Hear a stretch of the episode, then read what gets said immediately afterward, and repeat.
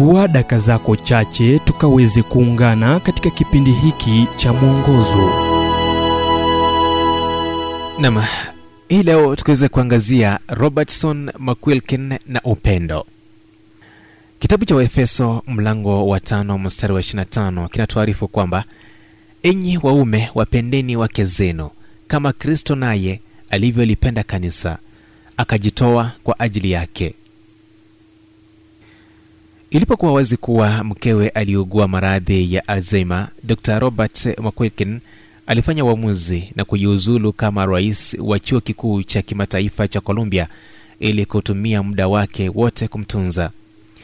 Katika miaka ya mwanzo ya maradhi yake dr mcquilkin alijaribu kwenda afisini mwake kutimiza majukumu yake wakati mlezi akibaki na mkewe. Anakumbuka mara tu nilipoondoka angenifuata aliridhika akiwa nami. Nisipokuwa hangekuwa na amani. Hata wakati mwingine angekumbwa na hofu kubwa. Angefanya ziara hiyo hata mara kumi kwa siku. Wakati mwingine usiku nilipokuwa nikimsaidia kuvua nguo nikaona vidole vilivyokuwa vikivuja damu. Kisha akaongeza natamani ningempenda mungu kiasi hicho. Kila wakati nikitamani kuwa karibu naye hivyo hunifunza kila siku wakati alipoanza kushindwa kuzungumza moja ya maneno ya mwisho ambayo muriel angesema ilikuwa nakupenda.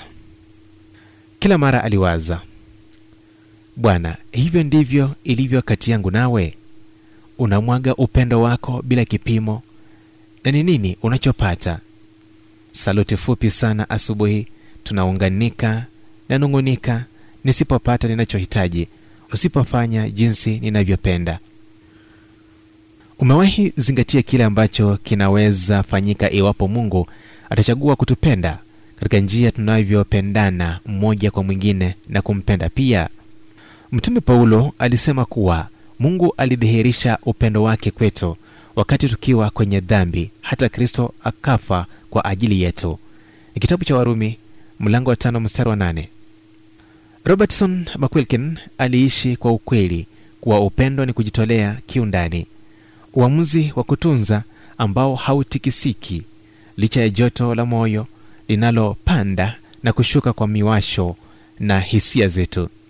Umpende mungu kwa moyo wako wote nafsi na nguvu na jirani yako jinsi ujipendavyo ujumbe huu umetafsiriwa kutoka kwa kitabu kwa jina strength for today and bright hope for tomorrow kilichoandikwa naye dr harold sala wa guidelines international na kuletwa kwako nami emmanuel oyasi. Na iwapo ujumbe huu umekuwa baraka kwako tafadhali tujulishe kupitia nambari 0722331412 kumbuka ni 0722331412